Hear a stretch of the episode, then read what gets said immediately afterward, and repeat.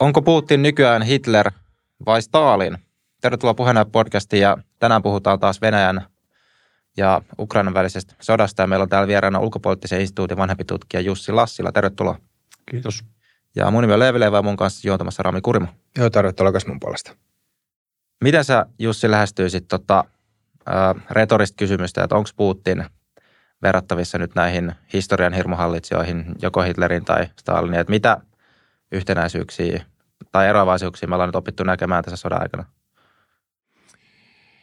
Niin, no äh, ehkä se voisi lähteä siitä liikkeelle, että, että jos ajatellaan sitä, että,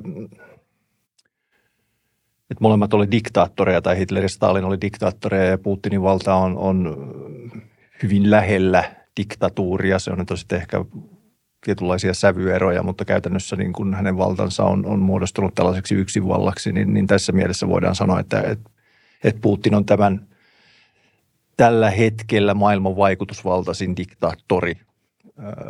Ja, ja siinä mielessä tämä vertaus voidaan tämmöisellä niin kuin populaarilla tasolla tehdä.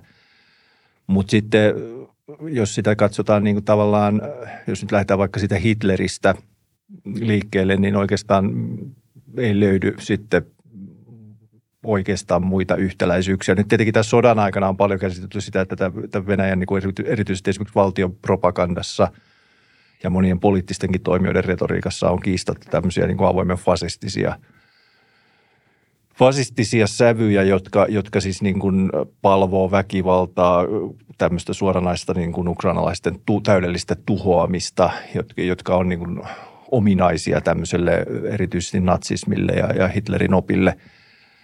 Mutta ne on niin ehkä tämmöisen niin sotaraivon tuottamia, jotka, jotka on sitten, niin kuin, mä ehkä hakisin vertailukohtaa sitten tämmöisiä, mitä löydetään niin kuin erilaisista kansanmurhista tai sisällissodien teemoista, että, että mennään vaikka Jugoslavian hajoamissotaan tai, tai Ruandan sisällissotaan tai, tai muuta, missä siis tämmöinen jonkunlainen väkivaltainen eskaloituminen niin kuin lietsoo tämmöistä niin kuin aivan, aivan hirvittävää verenhimoa.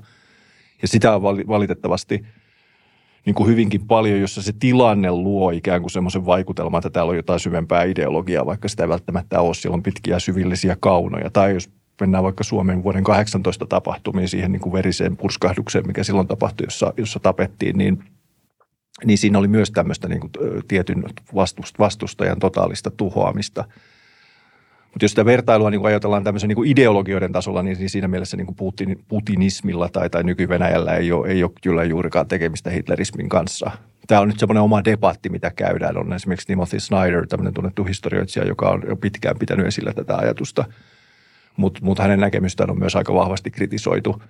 Ehkä juuri siitä syystä, että se on aika ohutta lopulta sen Venäjän, Venäjän osalta. Eli, eli että semmoiset tunnusperkit, mitä siellä on, eli siellä on tätä kuolemankulttia ja, ja tiettyjen tällaisten ikään kuin ö, uuden uljaan Venäjän rakentamista ja, ja, ja tällaisia, niin kuin mikä oli niin kuin fasismille, jossa, jossa ensisijaisena viittauskohteena on nimenomaan Hitlerin valta, jossain määrin myös Mussolinin valta.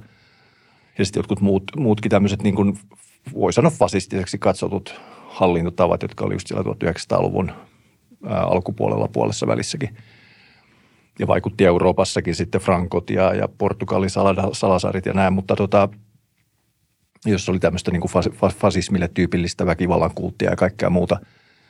Mutta se perusero minkä voisi sanoa niin kuin Hitlerin ja, ja, ja Putinin Venäjältä osalta, että Hitlerin, hitlerismissa oli kysymys niin kuin erittäin johdonmukaisesta doktrinaalisesta filosofiasta tai filosofiasta lainausmerkissä, mutta tämmöisestä poliittisesta opista, jonka hän kirjasi silloin hyvin varhaisessa vaiheessa ja, ja, ja toki täydentyi matkan varrella – jota ei missään nimessä putinismissa ole. Että se, on, se on se on siinä mielessä niin kuin tältä osin niin kuin hyvin ideologiaton ja aatteeton, hyvin eklektinen. Ja sitten ehkä se toinen niin kuin aatteellisesti merkittävä puoli on se, että vaikka Natsi-Saksa ja Hitlerinkin tällainen natsiaatteen semmoinen aatte, voisi sanoa aatteen tuoma niin kuin tunne ja voima ja se viha ammensi sellaisesta ikään kuin kadotetun menneisyyden – Saksalta riistetyn menneisyyden niin loistokkuuden palauttamisesta, niin se oli yhtä, yhtä kaikki tämmöiseen, ei pelkästään sen menneen Saksan palauttamista, vaan nimenomaan joku täysin aivan uuden tietynlaisen ideologian luomista. Ja putinismissahan ei ole tätä edelleenkään aivan epäselvää, että mitä se on. Siinä on paljon enemmän tämmöistä hyvin epämääräistä, ikään kuin Neuvostoliiton ajan arvovallan paluuta, mutta ei se kuitenkaan määrity kovinkaan täsmällisesti. Eli se on, se on tässä mielessä hyvin epämääräinen. Ja sitten se ehkä se kaikkein keskeisin pointti, joka erottaa – nyky-Venäjän ikään kuin sellaista fasistisesta yhteiskunnasta, joka on sitten edelleen se huojentavin piirre ja joka me nähdään vaikka tämän liikekannallepanon toteutuksesta on se, että kansalaiset eivät todellakaan ole valmiita lähtemään mihinkään tällaiseen. Eli meillä on niin tämmöinen passiivinen mielentason mobilisoituminen, me tuetaan Putin ja me vihataan länttä ja niin edespäin ja niin edespäin, mutta oletteko valmis uhraamaan henkäsi jonkun johtajan puolesta tai jotain muuta, niin tätä ei ole toisin kuin Natsi-Saksassa oli. Tar- tarkoittaako tämä kuitenkaan sitä, että tämä Putinin Venäjä olisi aatteeton tai epämääräinen, vai voiko olla mahdollista, että me ei vaan ymmärretä, mitä se on? No ei. Ei, kyllä me, kyllä me ymmärretään ja kyllä sitä on hyvin paljon tutkittu ja, ja oikeastaan sen ehkä yksi, mun mielestä siinä on yksi ongelma se, että me ehkä nähdään semmoista aatteellisuutta siellä, missä sitä ei ole. Kyllä Putinin vallankäytön yksi semmoinen aivan niin kuin viimeaikoisen saakka. Ja, ja nyt on tietenkin mielenkiintoista katsoa se, että miten hän tästä nykyisestä koettelemuksesta selviää vai onko nyt niin kuin todella käynnissä semmoinen hänen asemansa niin kuin lopullinen tai peruuttamaton ikään kuin aseman menettäminen ja sitä kautta vallan menettäminen, se jää nähtäväksi. Mutta sen mä uskaltaisin sanoa, että kyllä ihan tähän päivään asti niin se on äärimmäisen eklektistä, tarkoitushakusta, kyynistä – instrumentalisoivaa, välineellistävää. Eli, eli millään aatteella ei oikeastaan mitään merkitystä. Jos ne palvelee sun vallan intressiä, niin niitä käytetään. Ja tämä on tietyllä tavalla aatteettomuutta. No joku voisi nähdä sitä tätä jotain äärimmäistä välineellistämistä, niin siinä mielessä voisi ajatella, että tämä on tätä, mutta, mutta se eroaa hyvin paljon esimerkiksi vaikka jostain Gorbachevin, Gorbachevin ajasta, jossa hän oli niin kuin selkeästi idealisti omana aikanaan, siis toisen edusti tämmöistä niin kuin, äh, ihmiskasvoista sosialismia tai jotain muuta. Tai sitten jos nyt otetaan niin kuin Hitler esimerkkinä tämmöinen äh, äärimmäinen niin kuin verehimoinen äh,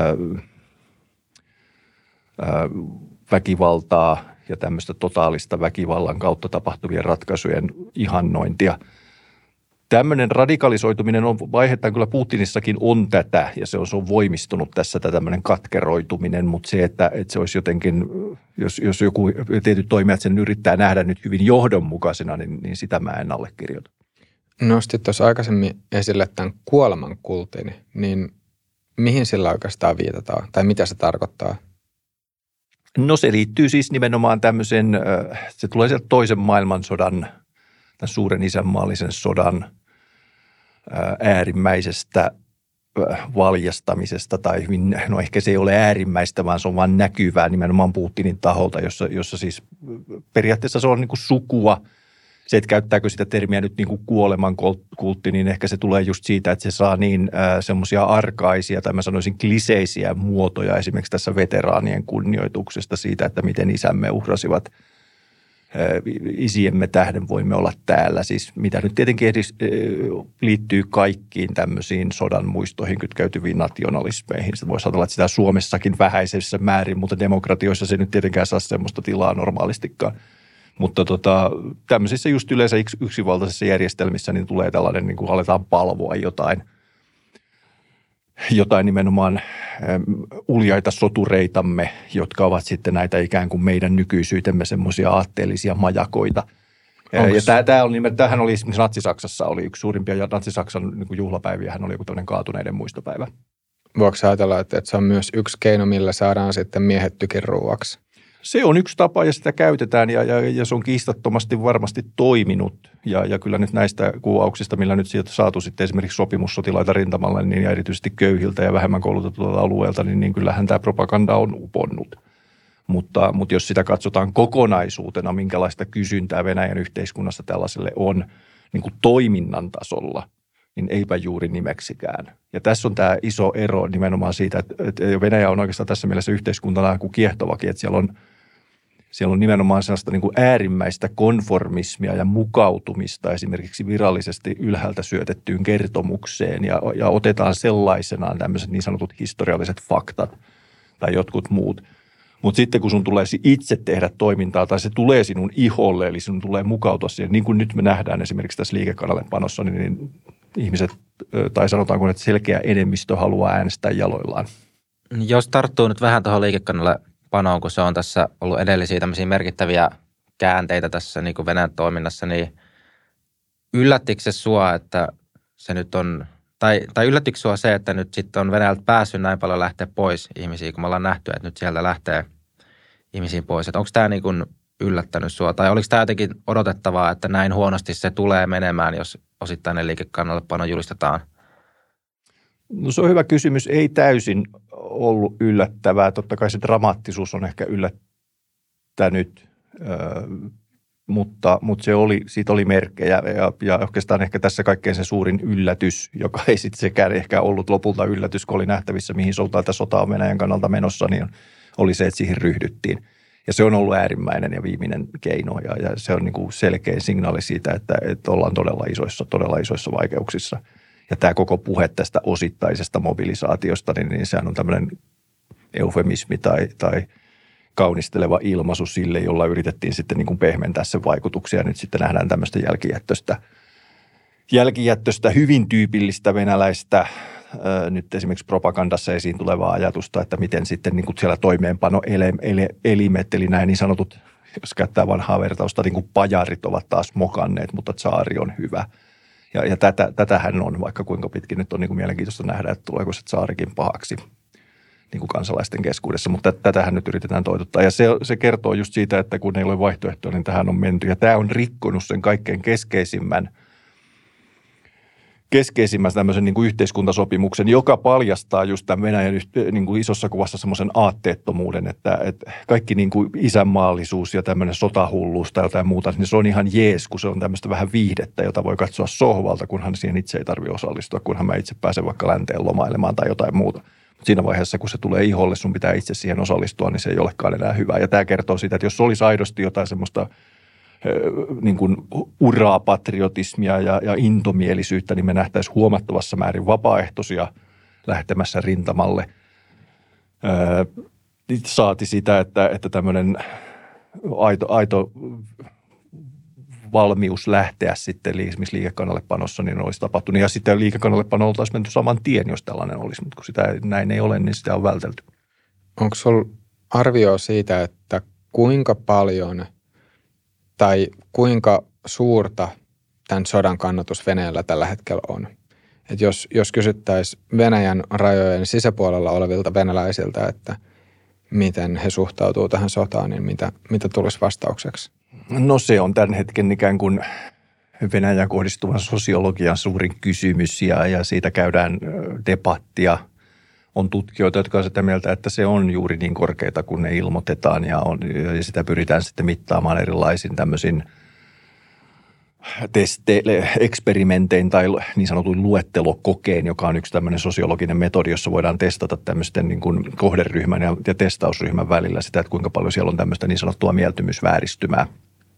Eli juuri sitä, että sanoo, että, että kannatan sotaa, mutta todellisuudessa ei kannata. Ja siinä on siis tämmöisiä tiettyjä testejä, missä sitä voidaan niin kuin – pidettävien esimerkiksi listataan tiettyjä asioita, jossa sitten mainitaan tämä sota tai että tuen sotatoimia siellä ja sitten toinen lista, missä sitä ei ja sitten katsotaan ikään kuin tämmöisiä lukumääriä ja siinä voidaan tehdä. Se on tämmöinen hyvin niin kuin kokeellinen ja antaa niin kuin osviittaa siitä, että kuinka paljon tämmöistä käppiä on. Ja, ja nyt jossain tutkimuksissa on se, että se on semmoista vähintään 10 prosenttia. Eli, eli jos, jos nyt on ollut jossain 70, 75 paikkeilla ollut se niin kuin selkeä, jossa voidaan niin kuin katsoa, että se on, se on tuota, tässä on nyt hirveän oleellista että miten kysytään. Ja, ja, mutta jos on nyt yleisesti ottaen, että kannatan sotaa, en kannata sotaa, niin, niin, niin sieltä, siellä voidaan sanoa, että se on, se on liikkuu siellä jossain 60-70 prosentin tietämillä. Puhutaanko kun, kun ollaan siis... tehty, kun, kun ollaan tehty tämmöinen niin, kuin niin sanottu testaus, eli tämmöinen list, luettelokoe, Eli, eli 60, 60-70 prosenttia no se on, se on yksi, sanoisi, yksi, että he kannattaa sotaa. Joo, jos se tehdään suoraan tämmöisenä, siis mä käytän esimerkkiä, me tehdään suora kysely. Sotaa Ei, vai erikoisoperaatiota? No tämä, tämäkin on, ja se, se, jos se, tätäkin on muuten itse asiassa kysytty, eli, eli testattu juuri sitä, että miten vastaaja reagoi tähän. Mutta, mutta tämä on nyt ongelma se, että kysymyksessäkään ei voi sitä käyttää, koska se on ollut niin kielletty sana, koska sitä voi joutua. Mutta puhutaan nyt erikoisoperaatiosta, eli siis sodasta, mutta tätä, tätä termiä ja, ja käytetään, käytetään näin, miten niin kuin Venäjällä sitten tässä, tässä ympäristössä tulee toimia. Niin sellaisessa kysymyksessä kysytään, että kannatatko, kannatatko erikoisoperaatiota, niin sieltä on tullut sitä 80, päälle 80 prosenttia. Ja sitten kun on tehty tämmöisen niin kuin luettelukokeen kanssa, eli mitataan tavallaan sitä vähän pidemmin, sitä, että, että kun mietitään näitä asioita, niin, niin kannatatko, niin sitten ihmiset onkin, että no en välttämättä. Eli jos tätä nyt yksinkertaistaa, niin ihmiset taipuvat vastaamaan niin kuin he olettavat, että heidän kanssakansalaiset vastaavat. Tästähän on kysymyksessä tästä mieltymysvääristymästä. Sitä on kaikissa yhteiskunnissa, mutta erityisesti niin kuin autoritäärisissa yhteiskunnissa. Ja tästä on sitten jotkut mieltä, sitä mieltä, että sitä on huomattavasti enemmän, että tämmöiset niin kuin luettelokokeetkaan ei voi päästä sinne sisälle niin kuin sitä. Ja, ja on mahdollista, että esimerkiksi nyt ei ole vielä esimerkiksi selkeitä kyselyjä tehty tämän liikekannallepanon jälkeen. Nyt on niin kuin nähty jo se, että Putinin kannatus on notkahtanut ihan merkittävässä määrin. Siinä on semmoista niin kuin selkeästi virhemarginaalit ylittävän niin kuin notkahdusta. Ja sitten tämmöisiä niin kuin tuntemuksia, miten kansalaiset siihen so- suhtautuu, niin on niin kuin tämmöinen shokki ja kauhu ja pelko. Minkälaista Putinin kannatus on nyt sitten tällä hetkellä? No se pyörii siellä jossain, se oli päälle 83 prosenttia taisi olla – elokuussa ja nyt se putosi jonnekin 77-76. Ja tässä tämä on siis hyväksyntä. Nyt kun kysytään sitten luottamusta Putiniin, niin se on notkahtanut hyvinkin alas. Ja, ja tämä on myös mielenkiintoinen, että, että kansa, kun venäläiset kysyy, että luotatko Putiniin, niin se on vähän sama asia, että luotatko poliitikkoja. Vastaus on en. Hyväksytkö Putinin toimet? Kyllä. Eli tässä on just tätä tyypillinen venäläinen tota, – se kertoo oikeastaan sellaista ajatuksesta, että kun kysyt minulta, että tykkäänkö Putinista, niin, niin tämä asia ei koske minua. Minä en tähän asiaan voi vaikuttaa, tuen presidenttiä. Ja, ja sitten taas ky- kysymys luottamuksesta on ikään kuin silleen, että vertautuisi, että luotatko Putiniin samalla tavalla kuin luotat niin kuin hyvään parhaimpaan ystävääsi tai jotain muuta, niin tässä mielessä ei. Ja tämäkin on niin kuin notkahtanut alaspäin tai oikeastaan lähtenyt erilleen. Eli, eli kyllä sellaista, niin kuin, se voidaan nyt, jos tämä nyt laittaa yhteen tavallaan tämän pohdinnan, niin, niin on selvää, että jos yhteiskunnallinen ilmapiiri avautuisi ja ihmiset saisivat ikään kuin vapaammin puhua ja hengittää, niin, niin totta kai Putinin kannatuksessa tulisi tapahtumaan aika paljon entä muutosta jos, alaspäin. Entä sitten jos palaa tähän vertaukseen Hitleriin ja muihin, autoritaar- muihin autoritaarisiin johtajiin, niin minkälaista näiden muiden diktaattoreiden kannatus on ollut? Että voiko, voiko tästä löytää jotain semmoista tarkastelupintaa? Niin, niitähän on maailman siivu ollut niin valtavan paljon ja, ja ei Putin tässä suhteessa ole mitenkään erityinen. Siis kannatus on ollut hyvinkin korkeata ja, ja, ja sanotaanko, että Putin on ollut, joka ei ole siis pelkästään perustunut millekään niin kuin pelolle ja pelottelulle ja tälle, että, että jos vastaat väärin tai et tykkää Putinista, niin joudut vankilaan. Että se on, se on niin kuin se yksi, yksi puoli tätä näiden niin kuin diktaattorien tai autoritääristen hallitsijoiden niin kuin repertuaaria ja toimintametodia. Että, että kyllähän niin kuin hyvin tärkeässä roolissa on sitten jonkunlaiset tämmöiset – tai just nimenomaan yhteiskuntasopimuksista. Ja se on yksi, mikä Putinille on ollut tyypillistä, niin on ollut nimenomaan se, että ei puututa kansalaisten yksityiselämään ö, konkreettisella tasolla. Voidaan syöttää siis kaikenlaista tämmöistä niin kuin näennäisideologiaa ja arvopolitiikkaa ja demonisoidaan länttä kaikesta, että siellä on niin kuin kaiken maailman tota, lapsilla on 50 vanhempaa ja mitään su- perinteisiä arvoja ei enää ole ja tämän tyyppistä niin kuin politiikkaa ja, ja monille se niin kuin on semmoista harmitonta viihdettä tai, tai ne sulkee sieltä korvat, osat tykkää siitä jotain muuta, mutta se ei niin kuin vaikuta Putinin asemaan enempää tai vähempää.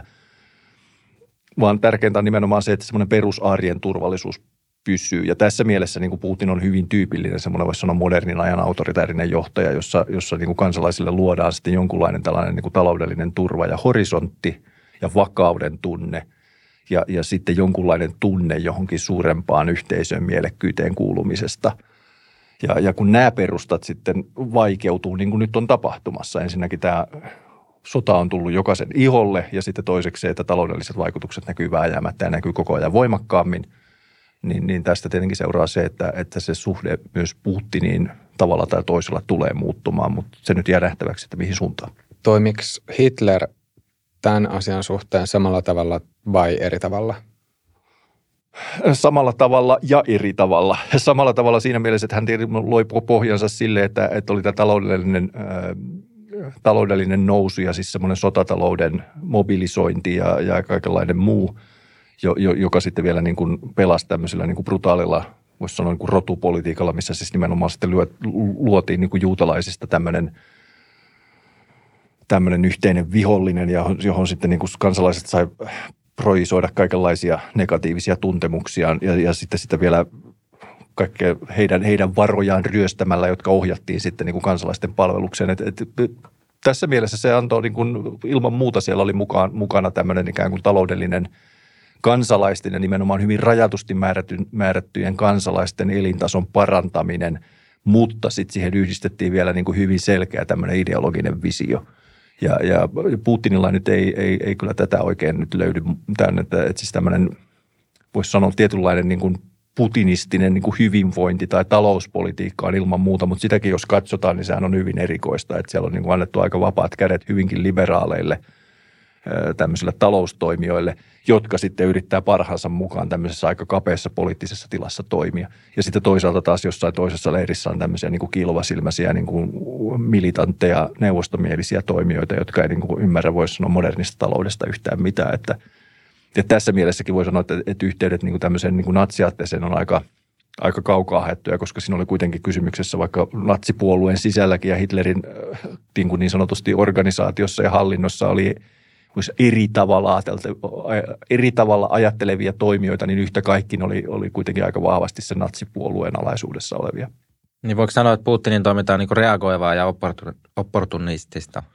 Kyllä, kyllä se on nimenomaan juuri tätä ja, ja tätä aina on, missä mä aina vähän äh, särähtää se, kun sitten lännessä tämä keskustelu lähtee laukalle ja nimenomaan yleensä tämmöisten eskaloivien toimien kautta, joka on mun mielestä itse asiassa just Putinin, äh, sitä Putin hakee, että, että tulee tämmöistä shokkivaikutusta – jossa sitten aina ajatellaan, että, että siellä on nyt joku tämmöinen äärimmäisen pirullinen ja kauaskantoinen suunnitelma. Että, että mun mielestä mitään semmoista on, että se on niin kuin juuri sitä taktisen pelitilan hyväksikäyttöä, mutta isossa kuvassa se on hyvin niin kuin reagoivaa, se on tämmöistä ad hoc politiikkaa, eli, eli kun tilanne tulee, niin sitten taas keksitään jotain.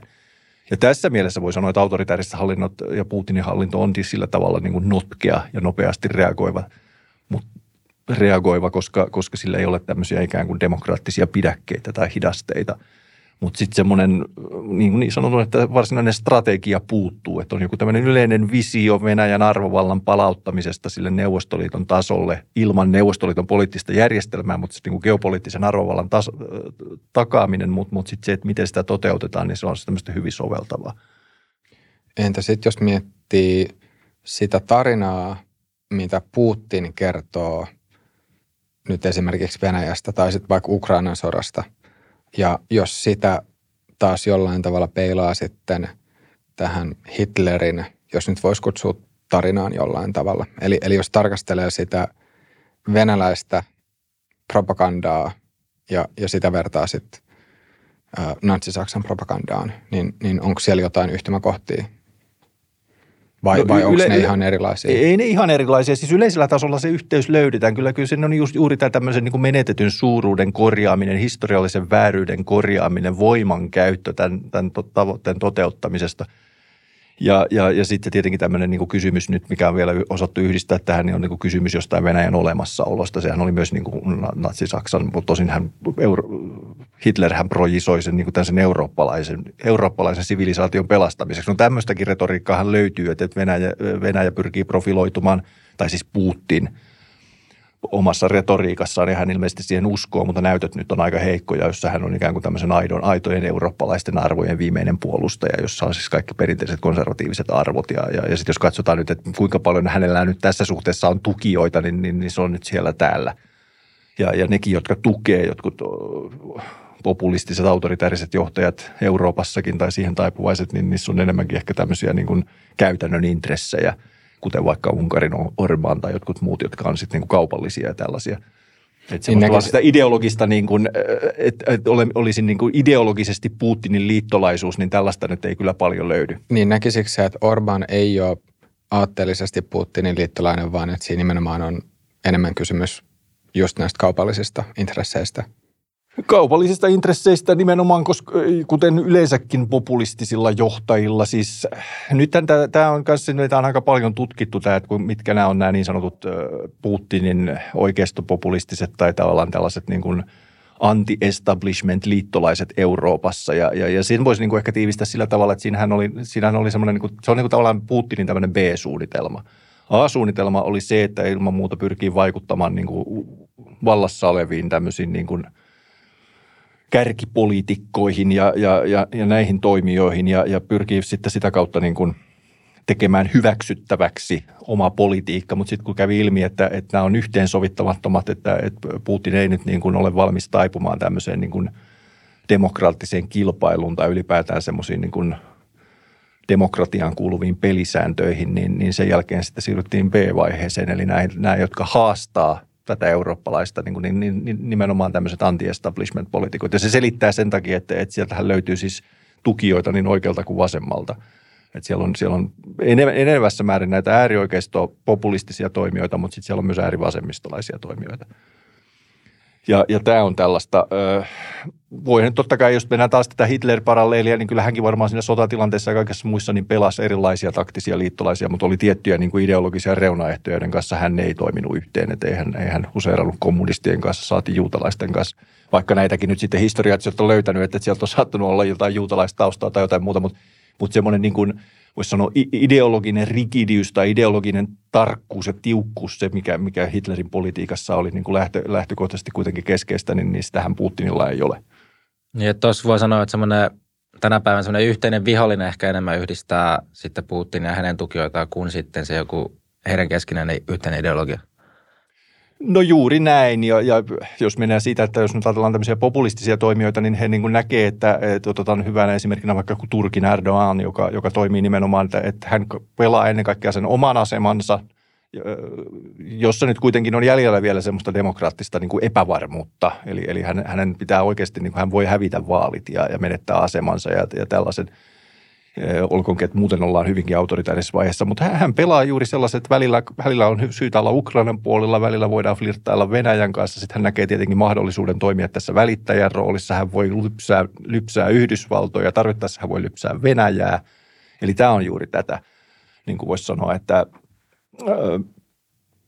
jossa siis niin kuin populistiset toimijat niin kuin oman asemansa ja sitten heidän käsityksessä sen kansakunnan parhaan vuoksi niin, niin vähät välittää tämmöisistä multilateraalisista kansainvälisiin sopimuksiin tai hyvin käytäntöihin ryhtyvistä tavoista, vaan, vaan pikemminkin vaan hyvin niin kuin, voisi sanoa viileän pragmaattisesti heidän näkökulmasta vain omaa etua ja kansakunnan etua ajatellen. Itse asiassa tuosta omasta edusta tulee semmoinen semmoinen kysymys mieleen, että, että kuinka paljon sun nähdäksesi Putinin toimintaa ohjaa Putinin henkilökohtainen tai henkilökohtaiset valtapyrkimykset ja kuinka paljon sitä ohjaa sitten taas pyrkimys palauttaa Venäjän suuruus jollain tavalla? No se on ollut semmoinen varmaan vaiheittainen prosessi ja tätäkin nyt sitten on, on kiistanalainen. Osahan on, on niin kuin Putinin seuraajista tai Venäjän politiikkaa seuraavista ja, ja tutkijakentälläkin sitä mieltä, että Putinissa on, on näkyvissä tai on ollut näkyvillä ne samat piirteet, mitä tänäkin päivänä, että se on tietyllä tavalla tämmöisen, että, että vaarallinen henkilö pääsi valtaan ja hän toteuttaa sitä nyt systemaattisesti. Mutta tälle mun mielestä löytyy nyt aika heikonlaisesti niin kuin empiiristä näyttää, jos empiiristä katsotaan siitä, että mitä hän on puhunut ja miten hän on toiminut. Että kyllä hänen niin asema ja suhtautumisensa on mun mielestä kyllä tässä mielessä muuttunut hyvin vahvasti ja, ja siinä mielessä jos katsoo hänen haluttomuutta ottaa kantaa niin kuin tietynlaisiin ideologisiin keskusteluihin ja hänen tietynlaista taidokkuutta siinä, miten hän osasi pelata itsensä niin kuin tavallaan, että olemalla välillä liberaali ja olemalla välillä niin kuin kommunismille tai, tai neuvostonostalgialle myötämielinen – ja, ja sitä sun tätä joka suuntaan. Olkoonkin, että taustalla on ilman muuta tämän Venäjän arvon ja, ja suuruuden palauttaminen siitä alennustilasta, mutta tämähän nyt ei niin kuin, totta kai se tänä päivänä näyttäytyy tämmöisenä aggressiivisena imperialismina, mutta, mutta sitten se taas 90-luvun tilassa oli se, että Venäjä pitää sitä alakulosta päästä, alakulosta päästä semmoisen normaalin valtion ja lähtökohtana on se, että Venäjä on, on, on suuri valtio.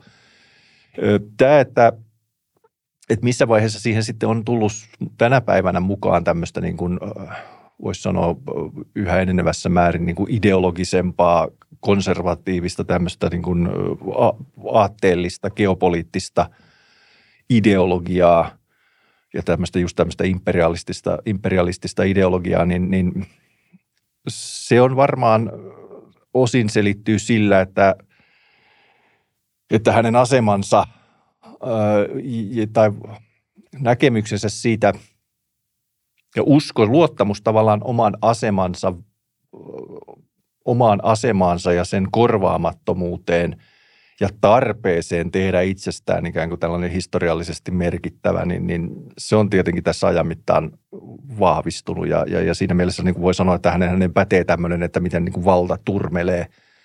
Ja, ja sitten sama myötä, sitä myötä myös, kun vastavoimia ei ole, niin ei, ei ole siitä kautta syntynyt mitään tämmöisiä niin kuin normaaleja palautemekanismeja – ja sitten se on niin kuin tavallaan, että tässä on tämmöiset niin henkilökohtaiset taipumukset, ja mutta mut, mut myös se, että minkälaisissa Putinin valta on muodostunut, niin silloin siinä on vaiheittain tapahtunut juuri tämä, ja tästä mä aikaisemminkin ollut puhetta, että hän on, hän on täysin tavallaan tämmöisen niin kuin vääristyneen ja hänelle myötämielisen tiedon vanki. Hänelle ei tuoteta sellaista tietoa, mikä, mikä niin kuin antaisi mitään kimmokkeita tai, tai perusteita ajatella niin ikään kuin kriittisesti kohti omia ajatuksia, mitä hänellä varmasti oli alkuvaiheessa – et, et tässä mielessä hänen tota, tämä, tämä mikä se kysymys oli, mutta kuinka paljon hänessä on niin tästä imperialistista, niin mä sanoin, että se on, varmaan sitä on ollut lähtökohtaisestikin olemassa jonain semmoinen, että hän on syvästi traumatisoitunut siitä, että Neuvostoliitto, öö, tai siinä on kaksi asiaa. Se, että Neuvostoliitto romahti, mutta sitten erityisesti minkälaiseksi se Neuvostoliiton romahdus näyttäytyy, kun hän näki, mihin päädyttiin 90-luvulla –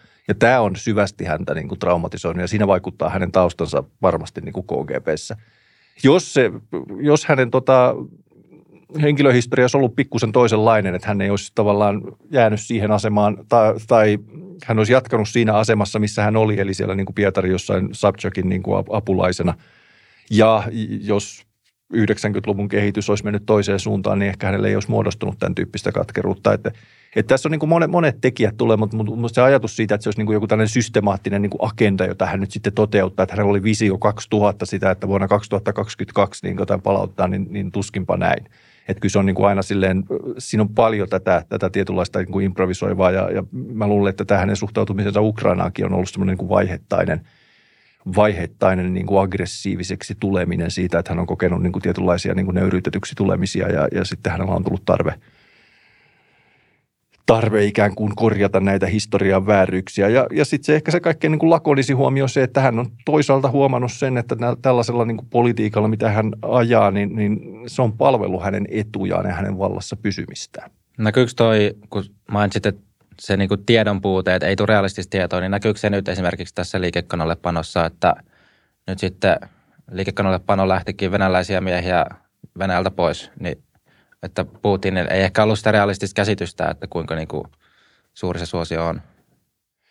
Ilman muuta. Ilman muuta. Hänellä oli varmasti tieto siitä, että, että on vaikea päätös ja, ja totta kai lähtökohtana ajatus oli, että tämmöisen ei tarvitse mennä. Eli, eli tässä, on, tässä on nimenomaan se, mikä paljastaa sen, että, että Putin on perillä siitä, että että venäläiset eivät ole aatteellisesti innostuvia, ei ole, on poliittinen itsemurha ruveta ajamaan jotain tiettyä ideologiaa, koska kansalaiset ei sitä niin kuin, siis ajamaan ideologiaa sillä tavalla, että se velvoittaa kansalaisia jonkun tyyppisen toiminnalliseen mobilisaatioon, niin se on poliittinen itsemurha. Ja tämä on niin kuin, tässä mielessä Putin on ollut johdonmukainen. No nyt on pakkorako, missä se on pitänyt tehdä, ja, ja sen takia sitä on vältellyt loppuun saakka – se on sitten avoin kysymys, että onko hän, äh, onko hän niin kuin ollut kauhuissa siitä, että nyt tuli iso riski tehtyä ja nyt se realisoituu tuskin, koska hänelle varmasti ollaan kerrottu niin kuin kaunistelevaa tietoa ja kaikkea muuta. Ja, ja on ilmeistä, että jossain asevoimissa on tällaisia niin kuin patologisia valehtelijoita hänelle, jotka kertoo siis kaunisteltua totuutta, jotka, koska pitää muistaa, että, että se kysymys ei ole pelkästään Putinin ja muiden suhteesta, vaan se niin määrittää aika lailla sitä Venäjän yhteiskuntaa – ja valtarakennetta laajemminkin, missä sitten niin kuin jonkun viraston tai toimialan tai sektorin johtaja on riippuvainen samanlaisesta. Sille syötetään ihan samanlaista kaunisteltavaa tietoa. Tuossa kun sanoit, että Putinin vallassa pysyminen jossain määrin, tai jos ymmärsin oikein, että Putinin vallassa pysyminen ohjaa Putinin toimintaa, niin mitä sä sanoisit tähän, että kuinka paljon jatkuva sotatila tai, tai jotenkin niin, että pyrkiikö Putin Ukrainassa rauhaan? Vai onko niin, että tämmöinen pitkit, kehittynyt sotatila jollain tavalla palvelisi Putinin intressejä tai, tai sitä, että Putin pysyy vallassa, että jos, jos, jos on joku tämmöinen ulkoinen uhka, niin pystyykö sen avulla sitten ajamaan maan sisäisesti sellaista politiikkaa, joka jolla, jollain tavalla luittaa sit omaa valtaa – No varmasti, ja se olisi varmaan tämmöinen niin kuin diktaattorin niin kuin märkä uni olisi nimenomaan se, että voitaisiin niin kuin luoda semmoinen. Ja tietyllä tavallahan, jos me ajatellaan jotain Pohjois-Koreaa ja tämmöisiä, niin kyllähän siinä on vähän semmoista, että me olemme jatkuvasti sotatilassa. Koko ajan se retoriikka on sitä, että on ulkoisia uhkia ja kaikenlaista muuta. Ja, ja, ja sen yksi niin kuin keskeinen sisäpoliittinen niin kuin ulottuvuus tai, tai funktio on siinä, että se luo semmoisen ajatuksen, että, että, että johtajaa tarvitaan ja nyt ei ole tilaa millekään tämmöiselle turhanpäiväiselle niin kuin politiikalle. En mä kuitenkaan nyt, jotkuthan on jopa sitä mieltä, että pelkästään koko sodan aloittaminen oli syytä siitä, että kun Putinin, Putinilla oli vaikeuksia siis koronan seurauksena ja jo sitä ennen, että tarvittiin tällainen. Se on ollut yksi tekijä siellä, mutta en mä sitä ihan yksinomaan näe sitä, että nyt oli tarvetta tämmöistä hyökkäystä aloittaa nyt hänen asemansa turvaamiseksi, että siihen olisi riittänyt pelkästään tämmöinen eskalointikin – koska sitten taas tulee just mieleen, että nyt tällä sodalla kuitenkin on ollut aika merkittävä, tai mun ymmärtääkseni ihan merkittävä vaikutus Venäjän talouteen. Ja jos sitten on niin, että, että siellä yksittäisen kansalaisen elintaso alkaa laskea tarpeeksi pitkälle, niin miten se sitten heijastuu Putinin No juuri näin, eihän se, se, se sisältää niin isoja riskejä. Voi olla, että on sitten just ollut semmoinen, no kiistatonta oli se, että, että tästähän piti tulla tämmöinen salamasota ja eri, todella erikoisoperaatio. Ja, ja sitä kautta oltaisiin saatu tämä hänen kuvailema uusi mahtava maailmanjärjestys, jossa hän olisi niin kuin saanut näytettyä niin kuin maht, niin kuin voimakkaammalla mahdollisella tavalla niin kuin lännelle sen, että, että mikä on niin kuin oikeutet, oikeutetusti kuuluu Venäjälle ja Ukrainan paikkaan siinä, mikä hänen maailmankuvassaan on tämä. No näin ei onneksi tapahtunut. Ja, ja sitten me nähdään, että kun sota on alkanut, niin sitä ei noin vaan irtaudutakaan. Eli se sota ei ole enää yksinomaan hänen kontrollissa. Hän on jo nyt jo pelkästään ihan semmoiset niin rationaaliset – tai tässä tullaankin mielenkiintoisen kysymyksen, että mikä on niin kuin rationaalista. Rationaalisinta totta kai olisi niin kuin lopettaa tyystinsä ja sitten yrittää sitä kautta selvittää. Ja, ja se olisi myös hänelle sisäpoliittisesti ehkä edelleenkin kaikkein kannattavinta, mutta, mutta sitten se toinen rationaliteetti on se, että on saa, aiheutettu jo niin paljon tuhoa ja peruuttamatonta vahinkoa niin Ukrainassa kuin länsisuhteessa ja muissakin, että tämä ei ole enää sillä tavalla hänen kontrollissa. Hän ei ikään kuin näe luonnollista perääntymistietä tästä. Että tota, mutta ihanne tapauksessa olisi nimenomaan se, että pitää jotain tämmöistä niin kuin jatkuvaa uhkatilaa, jos hän pystyisi sen ikään kuin loputtomasti oikeuttamaan kansalaisille, että tarvitaan tämmöistä lähes sotatilallista ympäristöä ja, ja asennoitumista, niin, niin sehän olisi totta kai sisäpoliittisesti niin kuin äärimmäisen hyvä asia, mutta tuota, tämähän nyt on ihan, ihan tämmöinen kuvitteellinen, että, että missään vaiheessa se ei ole vaan sota, vaan päinvastoinhan on yksi varmaan mikä harva tapahtuma niin kuin meidän inhimillisessä todellisuudessa on ensinnäkään niin äärimmäinen kuin sota ja sitten tietenkin se, että se dynamiikka ja tapahtumien nopeus ja äärimmäisyys ja yllätyksellisyys, mikä sotiin liittyy, on myös niin kuin aika huomattava. Joo, käytit tuossa aiemmin just sitä termiä, että tämä liikekannallepano oli niin kuin aika tämmöinen äärimmäinen ää, keino Putinilta, niin onko tämä nyt joku signaali, että tämmöisiä äärimmäisiä keinoja ollaan sit valmiita käyttää lisääkin jatkossa? Ja tuohon, tohon oikeastaan jatkokysymyksenä kanssa se, että kun sanoit, että Putin ja Hitler aatteellisesti ei ole silleen samankaltaisia, niin entä jos tarkastelee just tätä käytännön puolta, sitä mitä, että jos, jos miettii sen aat, niin aatteellisuuden sikseen, mutta että se, että mitä mitä käytännössä nyt sitten, minkä, minkälaisia asioita edistetään, niin, niin löytyykö sieltä sitten yhtäläisyyksiä tai, tai eroja? Niin, no tämä on, on tietenkin myös aika moni, monitahoinen kysymys. Voisi niin kysyä, että toimiiko diktaattorit sitten lopulta hyvin samankaltaisesti, kun he ovat niin kuin epätoivoisessa tilanteessa. Sitä me ei valitettavasti voida tietää – mutta kyllä mä niinku tavallaan ehkä peilaisin kuitenkin siitä, että miten diktaattori on siihen asti toiminut ja, ja edelleenkin näkisin, että jos me mennään nyt tässä niinku eskaloinnissa, mikä on kiistatonta, se on aivan keskeinen toimintatapa ollut Putinilla, on nimenomaan tämmöinen niinku uhkailu ja sitä kautta tämmöinen erilainen niinku bluffin käyttö ja sitten tietenkin jollain tasolla tämän bluffin lunastaminen. Ja sitten kun mennään just tähän ydinaseretoriikkaan, niin, niin ollaan aika viheliäisellä tiellä, koska silloin se uskottavuus myös häviää – Mutta Putinhan on nyt monissa asioissa menettänyt jo uskottavuutta. Hän on tässä vuosien varrella niin kuin uhonnut ja, ja, ja, ja erilaista pelottelua harrastanut vaikka kuinka paljon. Ja sitten hän on nähnyt, että se ei ole toiminut, niin sitten yritetään jotain muuta.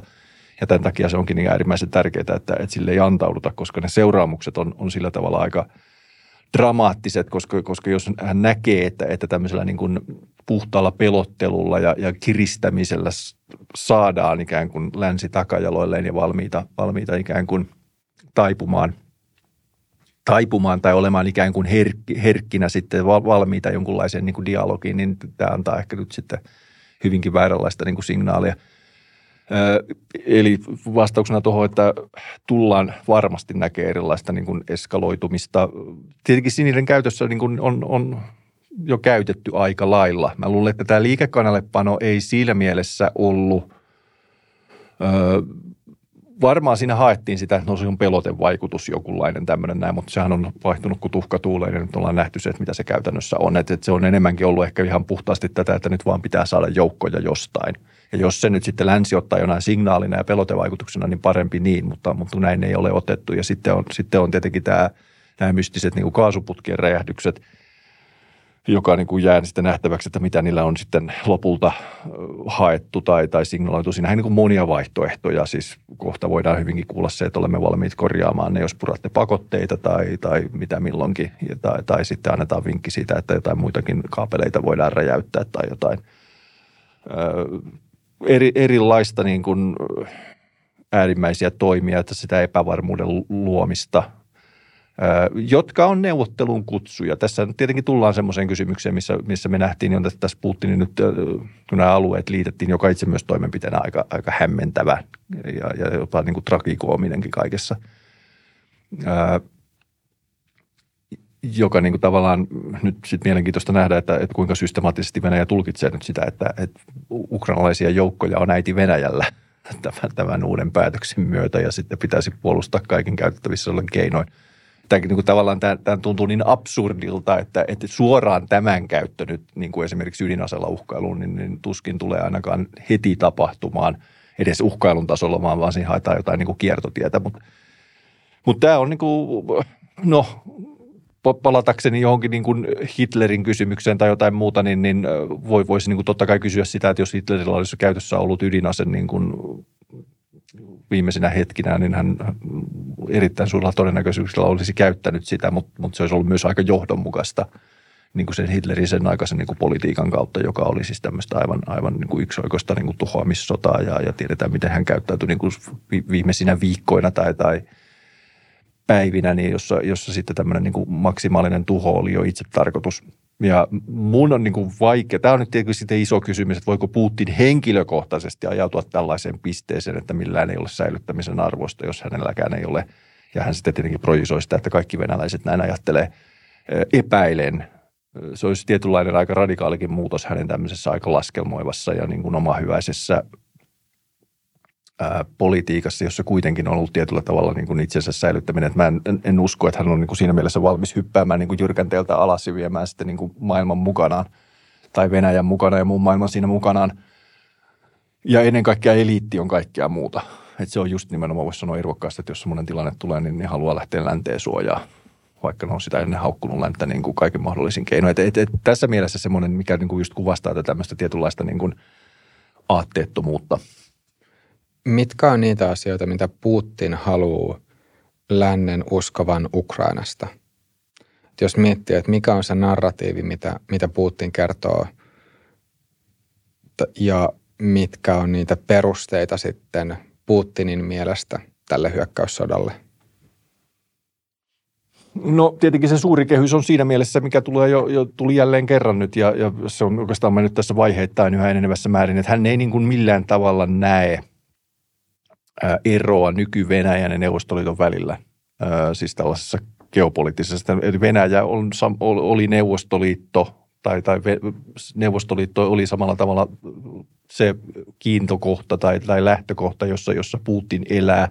Ja silloin 91 tapahtui tämmöinen järkyttävä historiallinen vääryys, jossa, jossa kansakunta revittiin palasiksi. Ja nyt hän palauttaa tätä. Tämähän on tämä oppi. Ja, ja Ukrainaan se kytkeytyy nyt sen kautta – jossa mä niin kuin näkisin, että siinä on ensisijaisena syynä on niin kuin nimenomaan tämä kulttuurinen kulttuurinen ja kielellinen läheisyys, joka nyt on ihan siis fakta, mutta, mutta sitten niin kuin Putinin tai semmoisessa voisi sanoa klassisessa isovenäläisessä ymmärryksessä, niin se on, se on juuri tämä ajatus, että se ei ole mikään todellinen kansakunta, vaan, vaan tämmöinen ikään kuin Venäjän jonkunlainen vähän yksinkertaistettu murre, jossa sitten todella, tosiasiallisesti on syvässä liittolaissuhteessa niin kuin Venäjän kanssa – ja tämä on se, että, että Venäjä voi niin kuin, tämäkin on ollut vaiheittaista, että siis se tavallaan tämmöinen Ukrainan suverenius on tunnustettu, mutta se on samalla se nähty se, että se suverenius on todellisuudessa aina valmiutta olla ja alistua niin kuin venäläisen politiikan tai Venäjän politiikan tahtoon.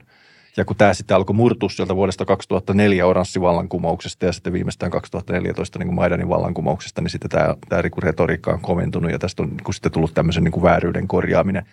Ja, ja sitten siinä on vois, voisi olla semmoinen niin kuin ihan kiistatta semmoinen niin pragmaattinenkin ulottuvuus, että koska hänen y- ymmärryksessä, ja se on tietynlainen venäläinen ymmärrys, että koska Ukraina on itse asiassa ihan sama kuin Venäjä, ja jos Ukrainasta, niin kuin siitä on nyt tullut huomattavasti demokraattisempi, tai sanotaanko koko ajan demokraattisempi ja länsimaalaisempi ja länteen orientoitunut valtio, niin tämä on niin kuin kuoleman vakava, varoittava esimerkki niin kuin Venäjälle ja se uhkaa hänen asemaansa, koska, koska se näkyy niin kuin kaikissa Venäjän tämmöisissä turvallisuusopeissa tämä värivallankumouksien pelko ja, ja kyllä nimenomaan Ukrainan 2004 oli tässä niin kuin siinä mielessä se käänteen tekevä.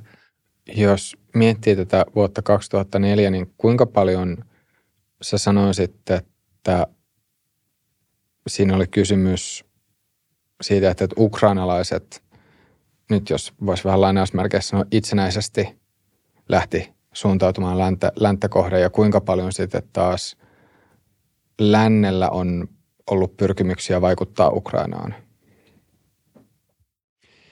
Niin, Ukraina on tässä toimija, jos se kohdistuu Ukrainaan. Tässä tulee juuri tähän kysymykseen, jossa, jossa meillä on niin kuin semmoisten tiettyjen aika moraalisten niin kuin kysymysten äärellä ja, ja puhutaan tämmöisestä kuin termistä westsplaining, joka, joka on niin kuin, josta on syytetty erityisesti tämmöisen niin kuin – realistisen koulukunnan edustajia, jotka näkee sen sellaisena kysymyksenä, jossa joka niin kuin oppi on tietyllä tavalla se, että, että maailmanpolitiikka nyt valitettavasti on voimapolitiikkaa ja se määrittää sen, mitä suurvallat tekee. Ja silloin niin kuin tavallaan pienten valtioiden, pienten valtioiden tulee, halusivat tai ne eivät, niin, niin taipua näiden isompien tahtoon. Ja, ja tästä tästä ajattelustahan seuraa sitten etupiirien käsitteet ja, ja tämmöiset ajattelut siitä, että, että on niin kuin tämmöisiä jotain vaikutusalueita ja, ja, ja sitten suurvallat sopii keskenään asioista. Ja tämähän on niin kuin sitä, mikä on, niin kuin, tämä on niin kuin Putinin maailmankuva ehdottomasti ja, ja, ja hän näkee, näkee, että maailman tulee järjestyä tämmöisen suuren sinfonian kautta.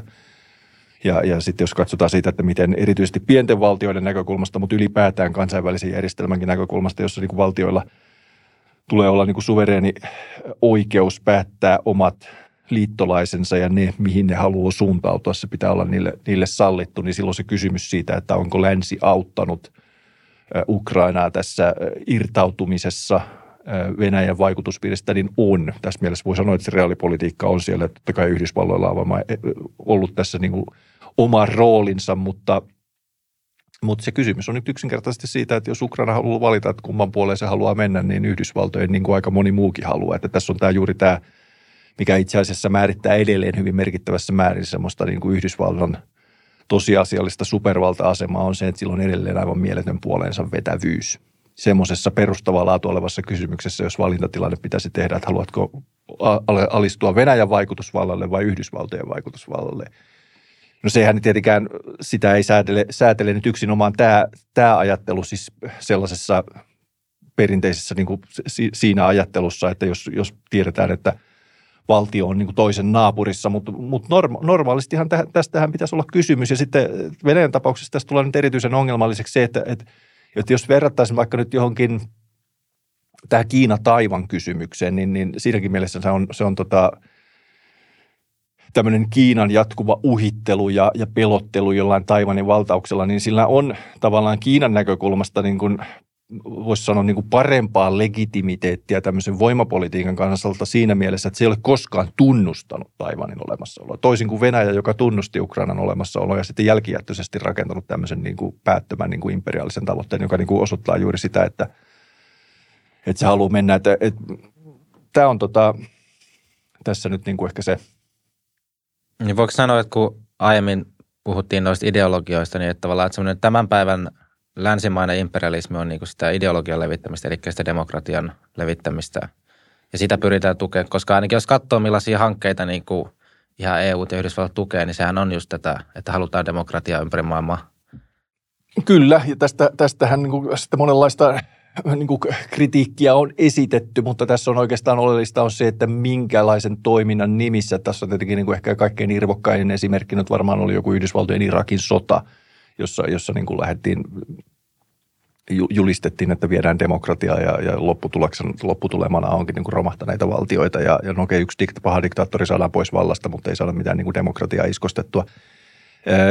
Tämä on niin se yksi ulottuvuus, jota sitten tietenkin Yhdysvaltain vastaiset ja antiamerikkalaiset toimijathan käyttää jatkuvasti. Esimerkiksi Venäjälläkin niin koko ajan tästä, tästä esimerkkinä. Ja sitten tietenkin tämmöiset yksinvaltiat niin aina projisoi oman valtansa siitä, että he edustaa valtion intressejä, kuten esimerkiksi Putin Venäjälle. Ja sitten jatkuvasti syötetään tätä – tätä ajatusta siitä, että, että miten nyt Yhdysvallat haluaa ikään kuin tuhota Venäjän ja iskostaa näiden värivallankumousten avulla nimenomaan Ukrainaa porttina käyttäen niin kuin myös Venäjän alueelle. Eli tämä on tämä, on tämä ajatus, millä, mitä, mitä tuota Putin yrittää niin kuin syöttää lännen suuntaan niin kuin kaikenlaisia antiamerikkalaisia mie, tämmöisiä mielikuvia hyväksi käyttäen. Ja niillä on nyt sitten varmasti enemmän kaikupohjaa kolmannessa maailmassa – ja, ja sinne, sitähän enenevässä määrin myös Venäjä sinne sitä yrittää suunnata, mutta, mutta sekin, että, että missä määrin se nyt sitten siellä vetoo, että oikeastaan se ehkä se siellä ilman muuta on tämmöistä niin Amerikkakritiikkiä ja, ja just siitä kolonialismin perinteestä ja, ja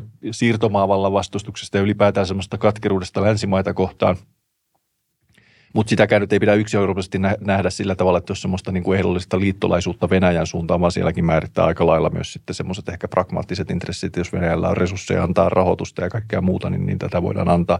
Mutta tässäkin mielessä Venäjä on niin kuin paaria luokkaa verrattuna Kiinaan.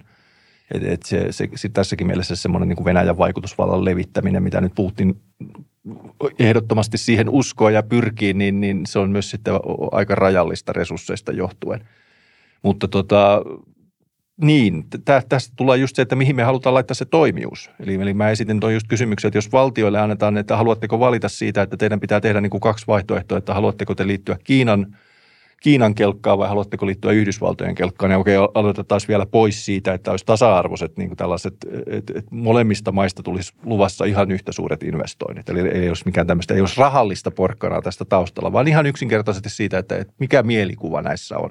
Kumpaan ne haluatte liittyä, niin – niin, niin kuin näppituntuma on se, että Yhdysvallat on niin kuin tässä kisassa edelleen aika ylivoimainen voittaja niin kuin tämmöisessä maa-assosiaatio.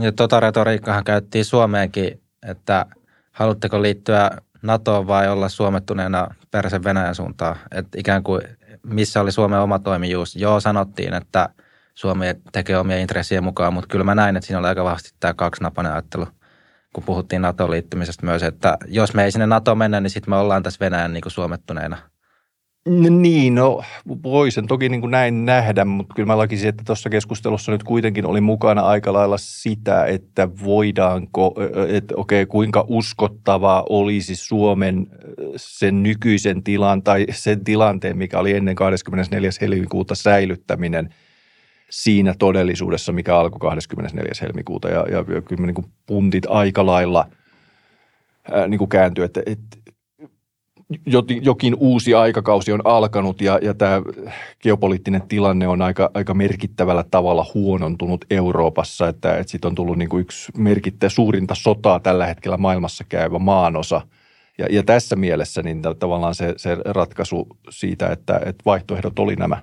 Mutta sitten mua kiinnostaa tämä, että joo, meillä on tämä realistit, jotka niin puhuu, että pitäisi rauhaa tehdä Ukraina, mutta mua kiinnostaa kysyä se sulta, että mitä sä oot mieltä, että jos oletetaan, että nyt nämä kansantasavallat saataisiin vallattua takaisin Ukrainalle, niin voisiko sen jälkeen olla tilannetta, että Putinin kanssa sovittaisiin rauhaa ja mikä niin kuin luottamus voisi olla Putiniin siinä vaiheessa? Vai, vai vaatiiko se, että Ukraina ja Venäjä tekee rauhan, että itse asiassa Putin on jo vaihtu sieltä pois?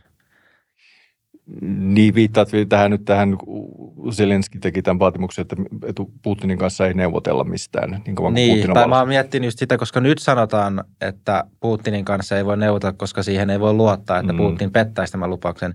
Niin tuleeko tämä luottamus jotenkin maagisesti takaisin, jos Ukraina saa nämä kansantasavallat vallattua vai niin kuin mikä tilanne silloin niin, no, olisi? No, niin me edelleen eletään valitettavasti. Tämä on niin kuin, tässä ei niin kuin voidaan edes mennä noin pitkälle, että, että sodan kulku ja, ja siitä olevat seuraamukset määrittää sen, että tämä on niin kuin tietenkin rujoimmillaan olevaa niin kuin voima, voimapolitiikkaa. Että jos Venäjä ei niin kuin kerta kaikkiaan niin kuin saavuta tavoitteita, mitä se nyt ei ole saavuttanut, niin silloin se muuttaa niitä tavoitteita. Ja silloin tässä tapauksessa mun kysymys siitä, että Putin – Totta kai voidaan niin kuin olettamilla pelata ja se on ihan realistinen olettama, että Putin ei tule asemansa muuttamaan. Venäjä ei tule muuttumaan niin kauan kuin Putin on vallassa.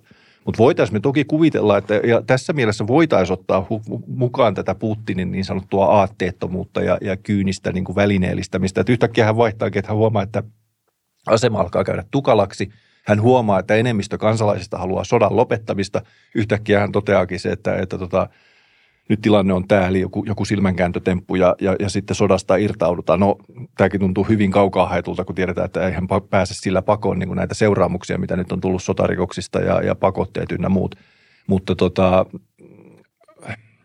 tämä oli, nyt mä ehkä kadotin se, mitä sä olit niin, tai kysymys. siis se pointti siitä, että voidaanko Putinin kanssa enää niin, missään tämä, vaiheessa... No juuri tämä, eli, eli tavallaan se, että, että tästä mielestä tämä olettama, että hän ei muuta sitä, että hän on, hän on niin syvällä tässä kiinni, niin on silloin realistista olettaa, että, että Putinin aikana mitään tällaista ei tulla tekemään. Se, että se on niin kuin puhdasta politiikkaa ja tavallaan semmoista niin kuin uhmakkuutta nyt Ukrainan taholta – tässä niin kuin tietynlaisessa voimantuntossa se, että me tämmöisen henkilön kanssa emme neuvottelu. Se on signaali niin kuin Venäjän suuntaan ja se siinä mielessä voi olla tehokaskin signaali, koska se pistää sitten Venäjän eliitin keskuudessa miettimään sen, että jos he haluavat ulospääsyn tästä tilanteesta, niin niin kauan kuin Putin on täällä, niin, niin tuota, se, se ei tule onnistumaan. Eli tämä omalla tavallaan tulee lisäämään paineita tai näkisi, että se vähentäisi paineita siitä, että, että Putin alkaa olla enenevässä määrinkin ongelma – mutta mut toki, jos Putin muuttaisi tätä, niin miksi ei? Siis se, että jos hän olisi valmis, että no niin, olen, olen valmis tota neuvottelemaan, että voitteko luopua pakotteista, että, että Venäjä vetäytyy kaikkialta Krimin, Krim mukaan luettuna, tämmöinen niin kuin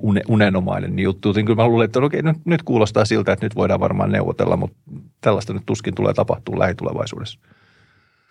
Jos tarkastellaan vielä sitten tulevaisuutta tai lähtee spekuloimaan sillä, niin – suurin osa ihmisistä varmaan muistaa, että miten, miten Hitlerin kävi. Ähm, mitä sä arvioisit, että miten, tai että mitkä on ne eri skenaariot, miten Putinin tässä voi käydä ja, ja minkälaisia vaikutuksia sillä sitten olisi Ukrainan sodalle ja, ja sitten Venäjälle yleisestikin. Ja tähän myös liittyy, liittyy kysymys siitä, että onko mahdollista, että yhdessä näistä skenaarioista – Venäjä jotenkin tulisi hajoamaan? Äh, no hyvä kysymys. Tämä mun mielestä kiteytyy tämä tilanteen ongelmallisuus siinä, että nyt on tullut aika lailla selväksi se, että Venäjä ei voi tätä sotaa voittaa, mutta me ei tiedetä, miten se voi sen hävitä. Ja kahdenkin löytyy Putinin, eli Putin ei tiedä, miten hän voisi tämän hävitä, ja se on niin kuin mahdoton ajatus – Joitain esimerkkejä nyt tämmöisestä, miten autoritaariset johtajat on menettänyt valtansa. Tosi tässä on nyt ongelmana se, että ollaan tämmöisessä sodanomaisessa tilanteessa, eli tässä pitäisi ensin päästä jonkunlaiseen sellaiseen tilanteeseen, josta niin tämä sota saadaan loppumaan ja, ja Venäjä joutuu taipumaan. Vähänkään pidemmällä tähtäimellä, niin, niin mä en näe oikeastaan muuta vaihtoehtoa siitä, että kun hallinto vaihtuu Venäjällä. Ja, ja se voisi tapahtua sitten jonkun, jonkun sitten – semmoisen prosessin kautta, että, että Putin painostetaan nimettämään seuraaja tai, tai hän, hän siirtyy syrjään joku ikään kuin julkisesti oman tahdon mukaan, mutta taustalla on niin kuin tietynlainen paino. Ja, ja sitten hän sitä kautta saa suojelua eli jonkunlaisen koskemattomuuden ja, ja sitten katoaa jonnekin niin kuin Venäjän, ties minne syrjäseudulle niin kuin piiloon niin sanotusti. Mutta mut tavallaan siis mä luulen, että tässä vaiheessa myös – että jos, mä jatkan tuonne, että, että, että siinä vaiheessa, jos se todella avaisi tänne, että me päästäisiin niin kuin ikään kuin jonkunlaisen uut, uuteen alkuun, niin mä luulen, että Putinin kysymys tässä suhteessa on aika, aika toissijainen ja silloin varmasti tietenkin käytäisiin neuvottelua siitä, että mikä on nyt näiden sotarikosten ynnä muiden tausta. Se olisi niin kuin se kaikkein ehkä ideaalein – mutta myös Putinin kannalta ehkä se kaikkein niin kuin turvallisin. Se radikaalimpi vaihtoehto on tietenkin se, että, että hän kynsin hampain Venäjä ajautuu jonkunlaiseen kaaukseen tai, tai sitten pahimmassa tapauksessa ollaan jonkun niin kuin äärimmäisen niin kuin sotatilan kynnyksellä, jota edelleenkin pidän sillä tavalla ehkä nyt kaukaa, kaukaa haettuna, koska, koska siihen liittyy niin isoja riskejä, että, että kyllä, kyllä tota, tämmöinen tietynlainen niin kuin materiaalinen laskelmoivuus, joka edelleen lymyää aika syvällä siellä Venäjän hallinnossa, niin se ajaa ennemminkin jonkunlaisiin toisiin ratkaisuihin. Eli, eli sit se, mutta se on, se on mahdollista tietenkin, että Putinin ympärille ryhmittyy jonkunlainen joukko, joka puolustaa sen asemansa loppuun asti ja sitten Venäjä on jossain syvässä sisäisessä kaauksessa ja, ja sitten niin kuin Putin kannetaan vallasta ulos no kuinka? tai, tai hän päättää, päättää päivänsä oman käden kautta. Kyllä kaikenlaiset tämmöiset vaihtoehdot niin kuin diktaattoreille niin on, on historiasta tuttuja. Just tämä, tämä skenaario, missä Putinille tarjottaisiin suojelua, niin onko tämä tyypillistä, jos katsoo sinne historiaa – että onko, no onko, tulee, miele, onko tulee mieleen nyt esimerkiksi Chiilessä esimerkiksi Pinochet-diktatuuri, joka, joka meni siis demokratisoitumisen kautta. Eli hän, hän luotti omaan asemaansa ja järjesti vaalit, jotka hän hävisi. Ja, ja, ja sitten sen seurauksena, mä en muista mitä siinä, mitkä vallanvaihdot oli, mutta, mutta sitten oltiin niin kuin tilanteessa, että yhteiskunta oli niin vakavasti, vakavasti jakaantunut, että, että nämä Pinochetin hallinnon tekemät rikokset niin painettiin alas vuosiksi juuri sen yhteiskuntarauhan säilyttämiseksi. Tai jos me mennään vaikka Espanjaan, tulee nyt niin kuin Frankon, joka oli myös vähän tämän tyyppinen, että siinä ikääntyi ja sitten seuraavalle kuninkaalle ja sitten valta menehti, menetettiin. Ja, ja, ja sitten kysymys siitä, että nämä Frankon hallinnon aiheuttamat rikokset, niin ne on edelleenkin osin käsittelemättömiä ja ne on kipupisteitä Espanjassa. Että, että, että tämmöinen niin kuin sillä tavalla on, että valtia, valtia siirtyy syrjään, niin silloin ymmärretään, että täällä on niin isoja jännitteitä, että näitä ei voida avata – Toki sitten on sitten se, että kuinka paljon ulkomaailmasta tulee painetta. Putin pitää saada Haagiin tai, tai jotain muuta, niin, niin nämä on sitten, mutta nämä on ehkä nyt tämän, tässä tilanteessa nyt aika lailla semmoisia, voi olla aika muotoseikkoja, että jos, jos päästään niin kuin sodan loppumiseen ja siitä, että se on Ukrainan kannalta niin kuin mahdollisimman positiivinen niin kuin lopputulema, niin, niin, niin sen jälkeen sitten voidaan, voidaan katsoa tätä, mutta – ei se nyt mitenkään poissuljettua ole se, että, että, tota, että Putinilla ei tässä ole mitään muuta vaihtoehtoa kuin, niin kuin voittaa tai kuolla.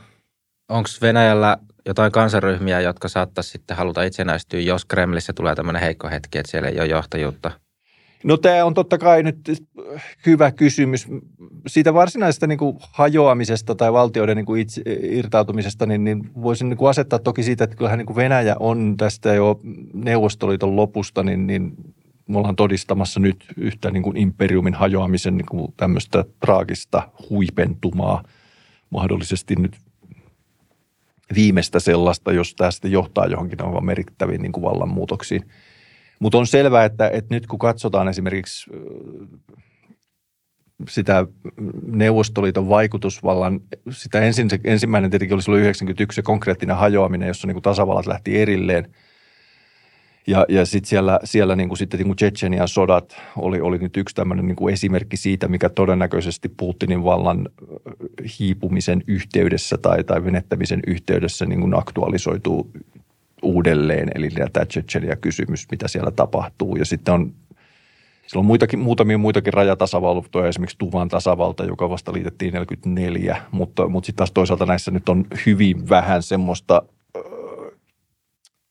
ensinnäkin taloudellisia edellytyksiä, mutta myös semmoista ikään kuin sanoa kulttuurista identiteettistä edellytystä itsenäistyä, vaikka se mahdollistettaisiin, että palattaisiin jonkunlaiseen tilanteeseen, että itsenäistykää jos haluatte, niin en tiedä onko – onko, onko tällaista tapahtumissa. Vahvimpia nyt Venäjällä tulee mieleen esimerkiksi etnisistä tasavalloista, niin Tatarstan, joka on ollut perinteisesti vauras ja erittäin vahva kansallinen itsetunne, itsetunto ja, ja tämmöinen, niin kuin voisi sanoa, niin kuin autonomia-ajatus ja myös itsenäisyysajatuksia oli silloin 90-luvulla. Mutta sen tietenkin maantieteellinen asema Venäjän sisällä niin tekee tämän aika haasteelliseksi. Mä näkisin tämän niin kuin realistisempana, että, että ilman muuta tämä vaikutusvallan menettäminen, mikä näkyy Keski-Aasiassa, niin se tulee syvenemään, se jatkuu koko ajan – Valko-Venäjän asema tulee muuttumaan hyvin radikaalisti. Todennäköisesti Lukashenkan asema loppuu sillä hetkellä aika lailla kuin Putinin asema.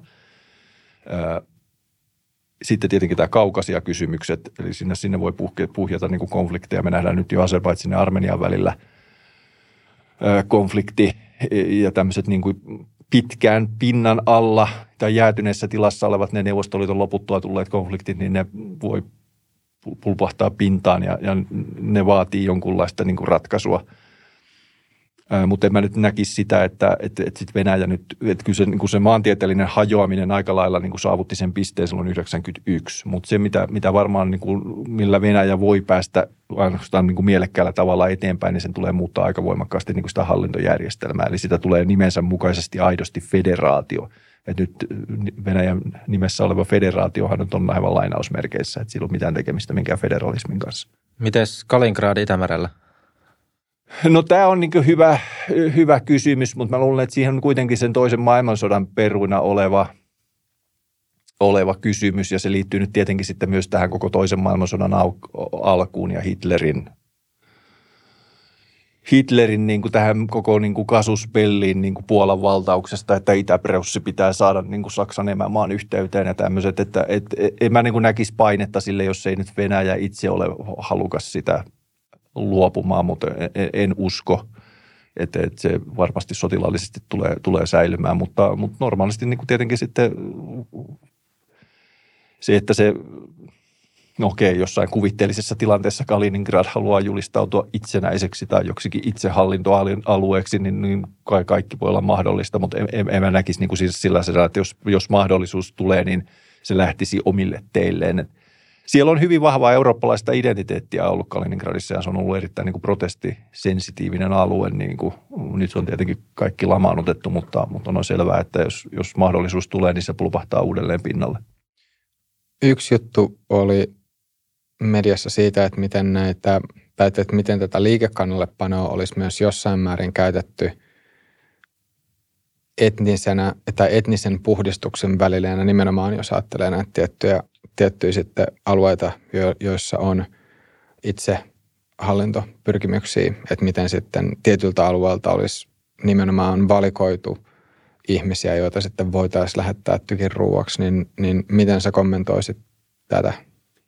No ei, se, se on nyt ollut vahvasti esillä ja sitä on, mutta äh, siis kyllä siinä se venäläisen kolonialismin pitkä perinne näkyy siis koko lailla näisten etnisten tasavaltojen ylipäätään siinä sosioekonomisessa asemassa, että missä asemassa he on ylipäätään, jos katsotaan köyhimpiä alueita Venäjällä, niin ne on, on, on Burjaatia ja on Tuvaa ja, ja on, on nimenomaan näitä Siperiasta monia näitä alueita, jotka on riistetty, niiltä on viety se vähänenkin autonomia, mikä niillä on ollut ja, ja, ja se asetelma on ollut, ollut siinä mielessä niin kuin täysin kolonialisoiva.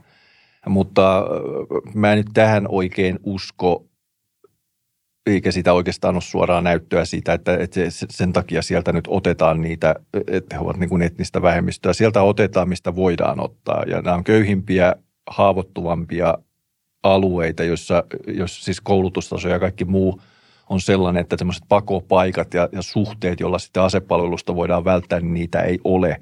Ja tyypillisimmin vielä näissä etnisissä tasavalloissa on niin kuin kaikkein, kaikkein eniten tätä, niin kuin, voisi sanoa, Kremliin suuntautuvaa ruskeakielisyyttä, eli, eli siellä pyritään sitten niin kuin paikallisviranomaiset täyttämään nämä kiintiöt niin kuin paremmin kuin on odotettu.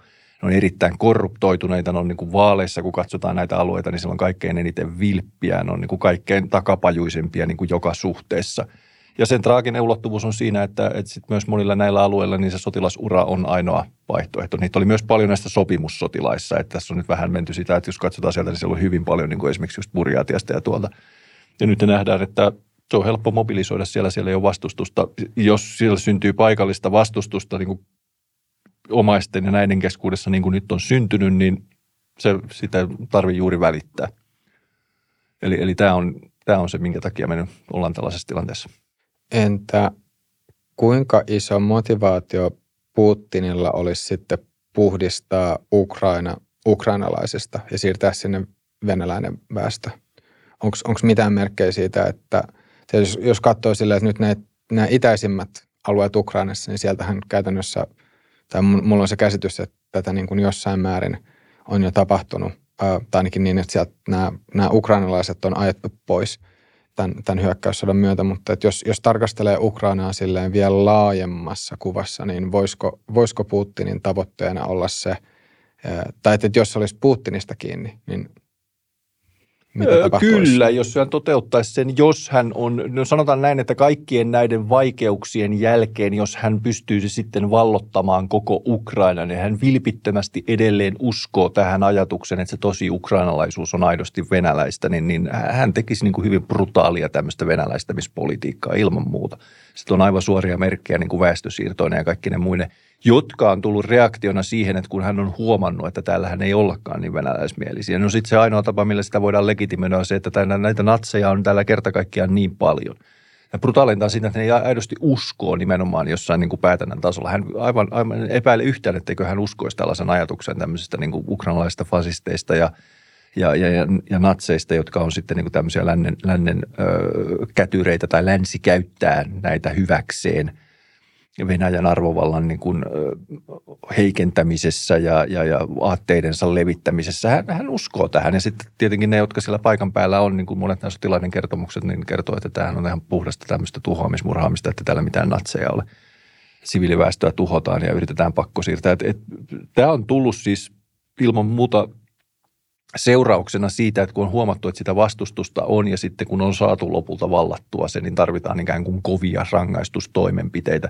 Että jos olet, niin kuin hänen ihannekuvassaan oli tietenkin se, että kukkasin otetaan vastaan, siis se vähän mitä siellä krimillä nähtiin, niin, niin silloin ei ole tarvetta tähän, koska voidaan ajatella, että he, he, heihin voi luottaa, että nämä on, nämä on venäläismielisiä. Ja sitten me ollaan nähty, että minkälaista sortoa esimerkiksi kohdistuu krimin tatareihin, jotka on sitten lähtökohtaisesti pidetty epäilyttävinä – että et, kyllä tämmöisiä niin kuin etnisiä elementtejä niin kuin löytyy ja, ja, ja tämmöiseen kulttuuriseen sortoon liittyviä elementtejä ilman muuta.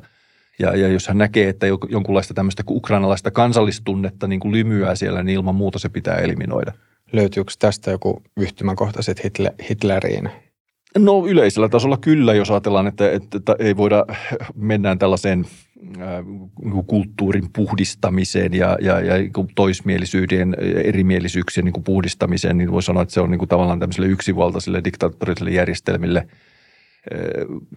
sääntö kuin poikkeus, koska niihin sisältyy poliittisia riskejä, mutta, mutta sitten se oikeastaan niin ehkä se keskustelu siitä, että kuinka niin kuin määrätietoisesti tai minkälaisin ideologisin perustein sitä tehdään, niin siinä on nyt ehkä ne erot – että, että tässä mielessä niin kuin, emme nyt kuitenkaan niin kuin nähdä semmoista niin kuin näin, järjestelmällistä niin kuin jotain niin kuin koko ukrainalaisuuden kaiken tuhoamista, koska se on nyt ylipäätään aika te- teoreettinen kysymys sillä tavalla, että tämmöinen mikään Putinin niin Ukrainan valtaus ei nyt onnistunut alkua pidemmälle.